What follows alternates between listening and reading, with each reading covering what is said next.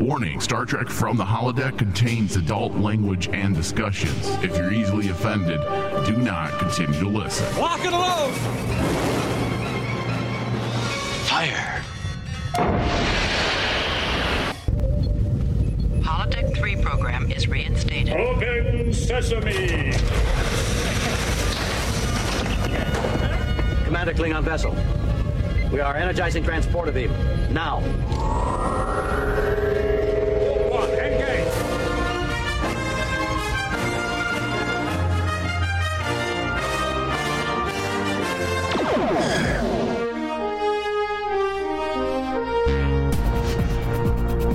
Hello, welcome everyone to Star Trek from the Holodeck. I am Michael, your captain of the USS Rayman Digital, and on the bridge, navigating the stars for us, is Lieutenant Junior Grade David. Hooray, I'm Lieutenant Junior Grade. Oh, Jesus. You are Boimler, you know that, right? Yes, I am. If, if you would be re, if you were to be remade as a cartoon and thrown into lower decks, that's absolutely who you would be. Well, the only difference I think is I No, would have there's no actually embraced actually, hey, we want to play games? Cool. Let's do it. No, the only difference is that you're Filipino and he's white. All right, we're going to be talking about season four, episode five, titled The Empathalogical Fallacies. I enjoyed this episode. My God, dude, yeah. This Qui- was quite actually a bit, actually. I mean, Lower Decks coming in with probably one of the more consistently funny episodes straight through from beginning to end. This episode felt more in line with what they were doing during seasons one and two Yes. where it's not just a few fragmented, funny, perverse moments. It was just funny throughout, just nonstop laughter from beginning to end, while also not forgetting what it is, which Mhm. is a piece of Star Trek, Yes. a piece of a IP that has been in existence now for over five decades, and you're going to have to adhere to certain core principles and tropes. And absolutely, they do so in this episode with those deep cuts from TNG. Yes. You had the Betazoid Zanthi fever, Yep. and you had the Vulcan Bendii syndrome Bendii syndrome. both of which are in fact very deep cuts that were originally introduced in Star Trek The Next Generation. And I think in here in, in Lower Decks, not only was the comedy on par, but they were able to take those elements of, you know, dealing with Bendii syndrome and dealing with the Zanthi fever and giving us a story that also had a decent theme to it, which was about mental mental health, mental awareness. And using those elements that for a lot of Star Trek fans are very near and dear to their heart. I mean, the Bendii syndrome, when they brought up that, I remember those those episodes with uh Sarek and Picard and TNG, and those were emotionally packed episodes. You know, nothing that whole episode is seared into my brain with like Picard crying that he never got a chance to tell Spock that he loved him. And and it was so emotionally charred and jam packed while also telling a story of how like holding in your emotions that was the negative of Sarek. Here they took it even a step further.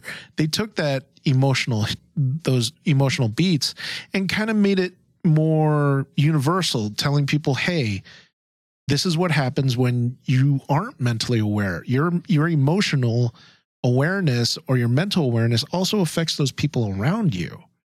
And this was kind of like a really interesting way of doing that theme while still maintaining your lower deckness. Having those those notes of levity for sure. Yeah. Well, not notes, entire songs, songs, of levity. of levity. Yeah. So the synopsis for this episode, the hedonistic outlook of Beta Betazoid delegation affects the crew.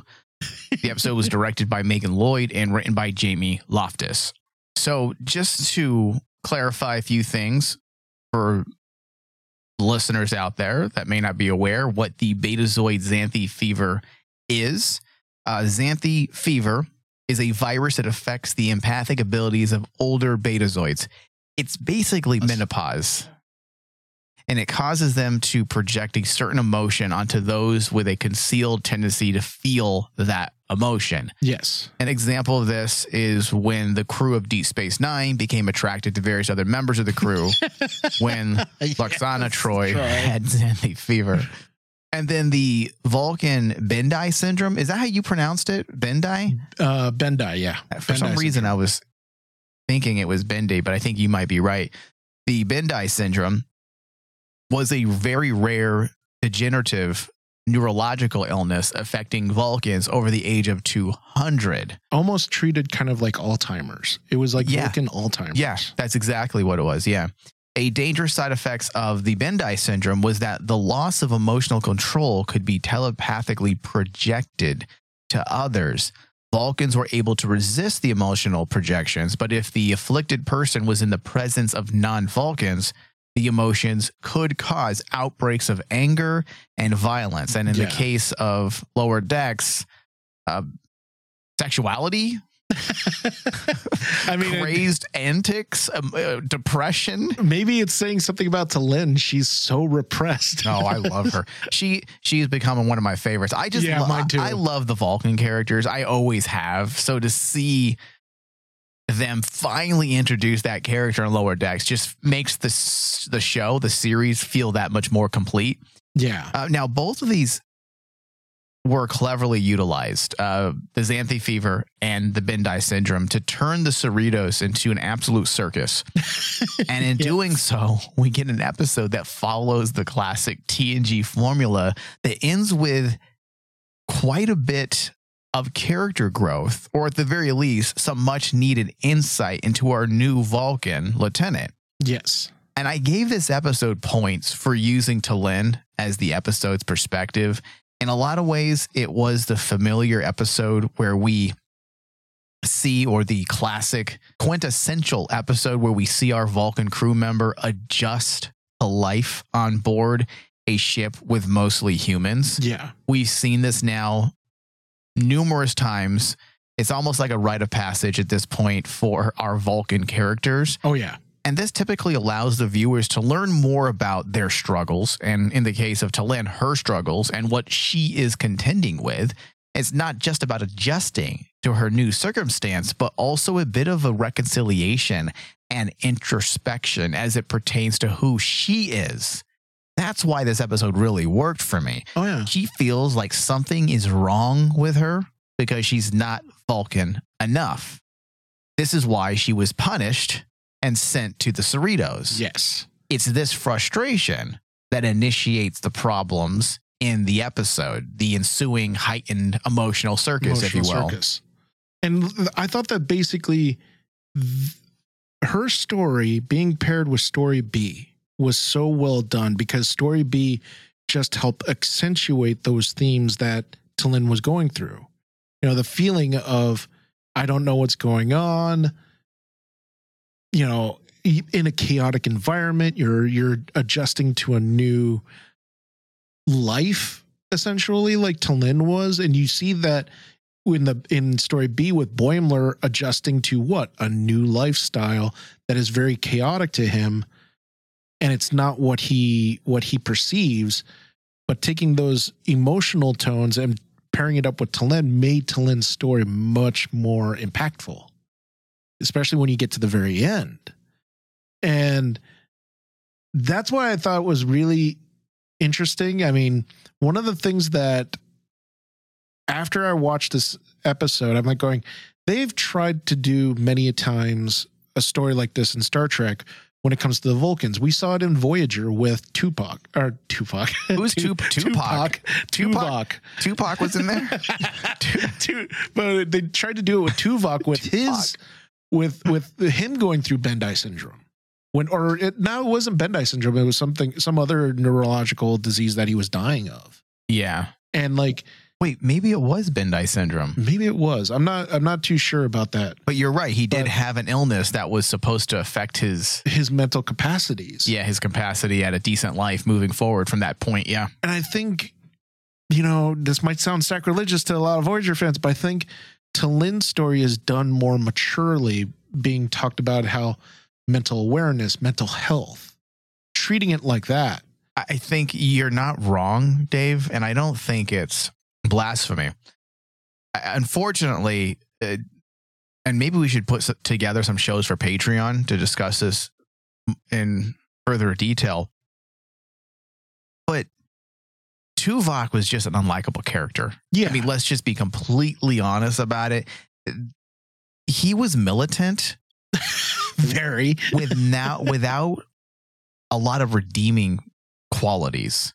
Like he had all of the Vulcan annoyances that I love, but without the redeeming softening aspects. Yeah, he was he was more It wasn't until the final season when Neelix left the ship towards the end that he finally became the Vulcan that I like.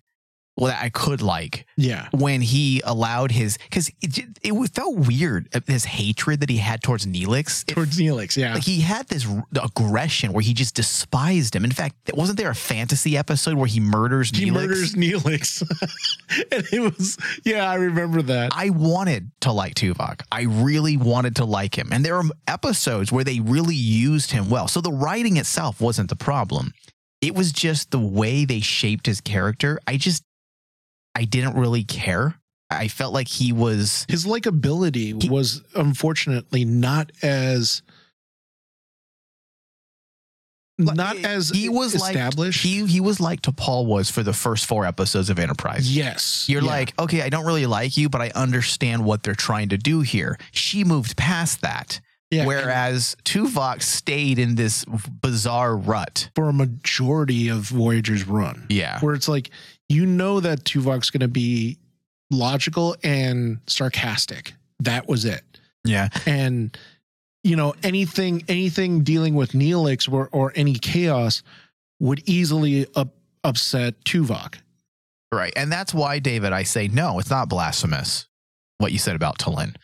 I I I would agree that this episode, though it was funny in its design, had a lot of value there. It had a lot of merit uh, when it comes to the more serious side of Star Trek. You just have to you have to look past its humorous veneer. Quirkiness. Yeah. I call it quirkiness. Yeah.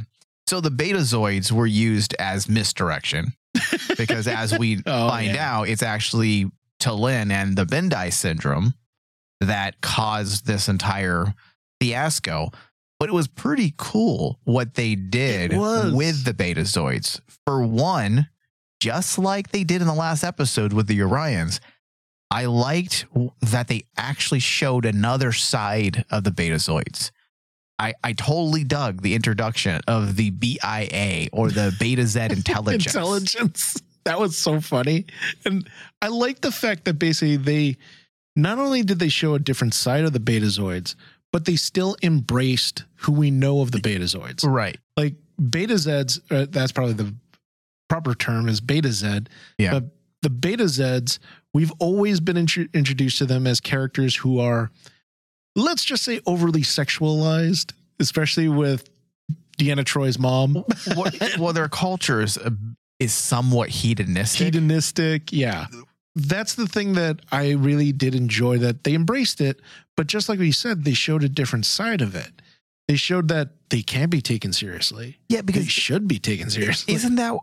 I mean, maybe I'm just a weird Star Trek fan, but I've always wondered about that type of thing. I'm like, well, okay, there's got to be more to this culture than the simply they like to have sex, Sex and they walk around naked for Yeah. their wedding. for their wedding. there's got to be more to it than that. And of course, I understand that they use it for whatever reason in those episodic formats in the original TNG era of Star Trek. I get it. I understand. It, Star Trek isn't designed to just delve into every species and every culture. You just can't do it. Yeah. However, I appreciate that Mike McMahan can take something like the Beta Zeds and flesh it out just a bit. Obviously, there's not a lot of time to do No. to do a lot of groundwork, but still, just the simple inclusion of the BIA Well, the that amazing, they actually have something to their culture besides just hedonistic value. They have an intelligence. Yeah. Uh, You know, they have an intelligence agency. That that means they actually are aware of what's happening in the galaxy. Because as mm-hmm. we know, their mission was to find out or uncover the mystery behind the mysterious ship that has been initiating unprovoked attacks. So we know that they're actually aware of the galaxy outside of their own hedonistic world. Yes. And that's the thing is kind of like as much as I know there are Star Trek trolls out there that want to crap all over the new shows.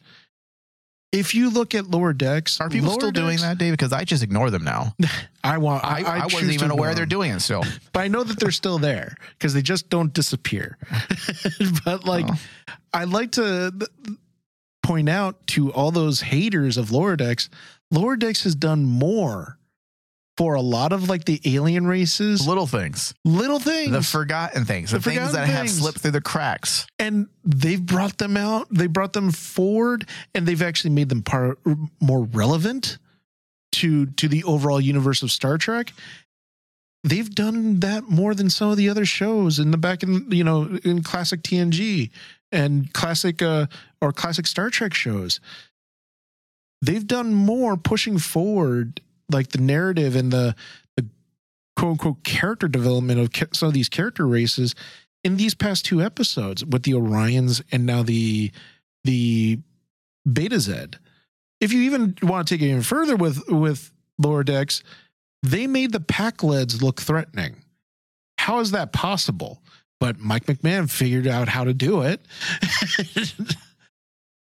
think think about it, Mike. It's the perfect villain for this show. It's the perfect it villain was for the the show. perfect villain for this show. And if you look at all the all the shows, Lower Decks is one of those ones that has been willing to embrace all the different types of ra- alien races that are out there.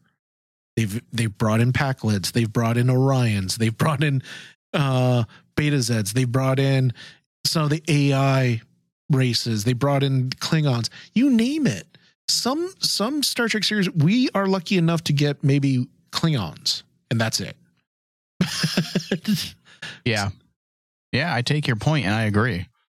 That's that's the reason why I continue to watch this show because as I had mentioned during our discussion, I believe for the first episode of season 4, I was just a little unhappy because I just felt like okay, this is just rinse and repeat Rinse and jokes. repeat. But this these types of elements in the la- particularly in the last two episodes, episode 3 and 4, I mean, that's really why or I should say 4 and 5 is really why I continue to watch this show. It's for those little moments where they take things that have fallen off the back of the wagon during its 50 year journey, Star Trek, and and fleshes it out, reminds us it's not just about self referential treatment.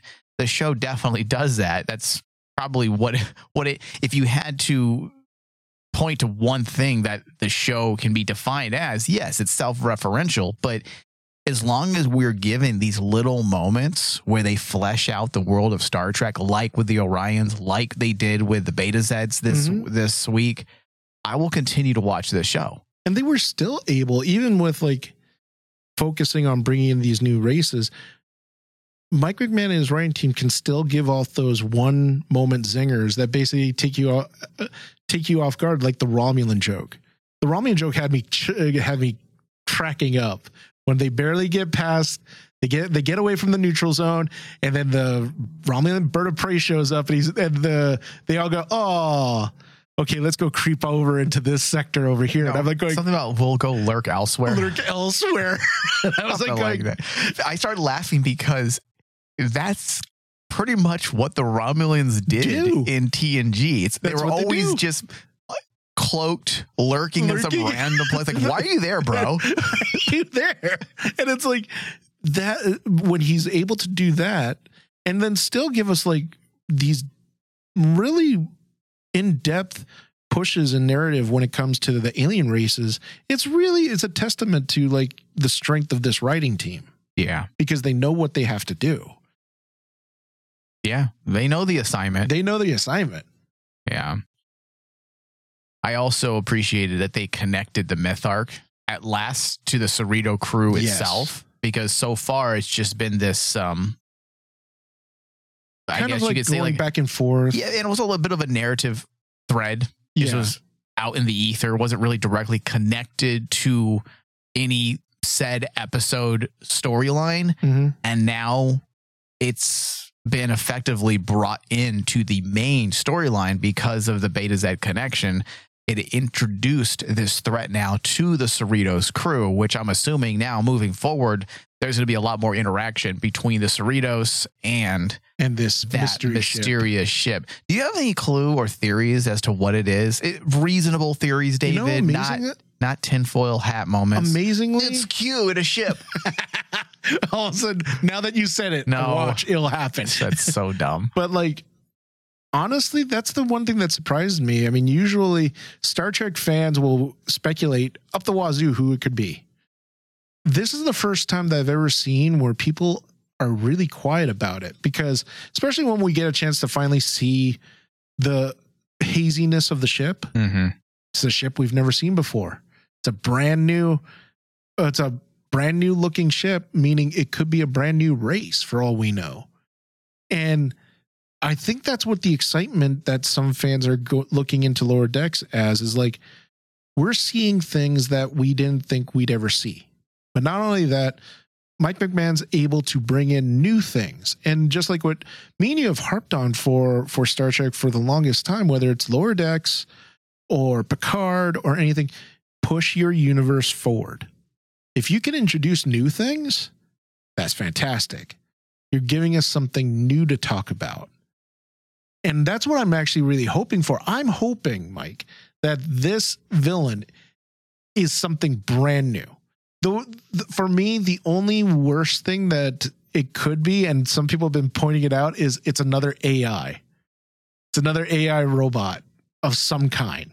Yeah, well, that that seems to be the consensus online. I've uh, just been sorting through some of these theories just right now as you're talking, Which I mean, and it seems like people are leaning into Peanut Hamper Peanut Hamper. It could be Peanut Hamper and Badgie and Jeffrey Combs and Jeffrey Combs. playing some, uh, playing one of those. Um, didn't he play an AI already? Yes. Yeah, yeah.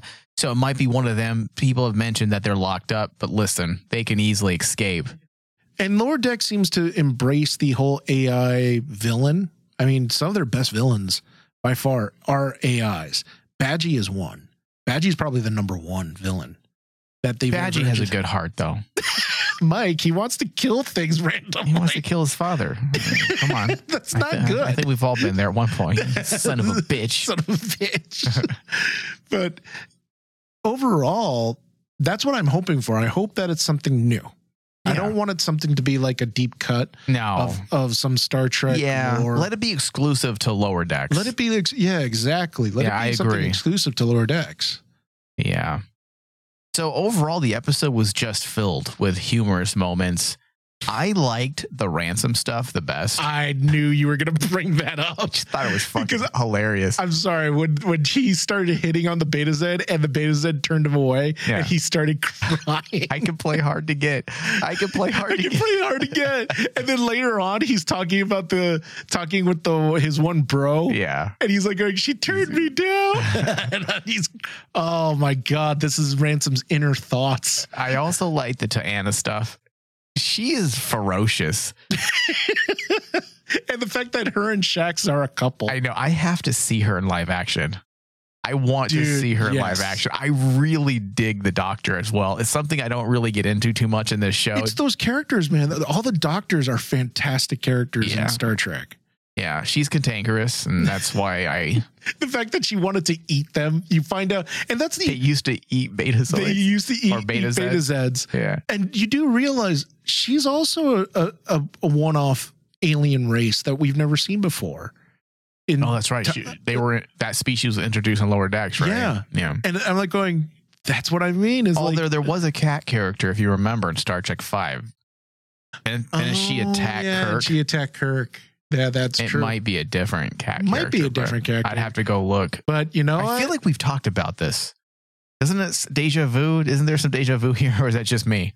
I think feel- that might be just you. Oh, okay, so but- maybe we haven't. I'll have to look it up for our next discussion to make sure. But she's also one of the she's also one of the characters that is a standout for Lower Decks. I mean, in all all the season, not even in this season. Mhm. I still say the standout uh to me and that's why I'm happy that me and you are seem to be on the same page as uh um uh oh my god the Vulcan character Glenn. T'Lyn. Yeah. I was about to say T'Ana, but that's the doctor. But T'Lyn has actually been my standout because I've been so happy to see this logical character hmm taking a look at, and this is their perspective, this chaotic crew. And she's been, she's getting up there. I love the fact that basically she's very standoffish with a lot of like the other uh, crew members, and all of them want to be her friend. I would want to be your friend. That's the thing. Is like Let's I can go picture, make some sweet, sweet pon farr together. I can picture as like she's like constantly just trying to get away from us. Oh, I'd be like, I can play hard to get if you want. I can play. All right, David. So I'm going to give this episode an 89%. Yeah, I'm with you there. I I actually uh, have it as a 90. It's one of my favorite episodes this year and or this season because like also I like the theme them tackling a theme about like mental awareness. I think it was done smartly and it wasn't like a box standing on a soapbox thing that normally people do when they do these type of Yeah. theme episodes. Mm-hmm. it seems really kind of uh what's the word It- Ill conceived. ill conceived Yeah. this feels like it was well thought out tied well to the story But also and not taken overly serious. And not taken knowing what serious. this show is. Yeah. because i think that's also the vibe they want you to have when it comes to mental awareness hey it's no big deal don't worry you can get through this type of mentality Yeah. All right. This brings us to the end. Thank you, everyone, for listening. Thank you, David. thank you live long and prosper I couldn't help but notice your pain. My pain. It runs deep. Share it with me. End simulation.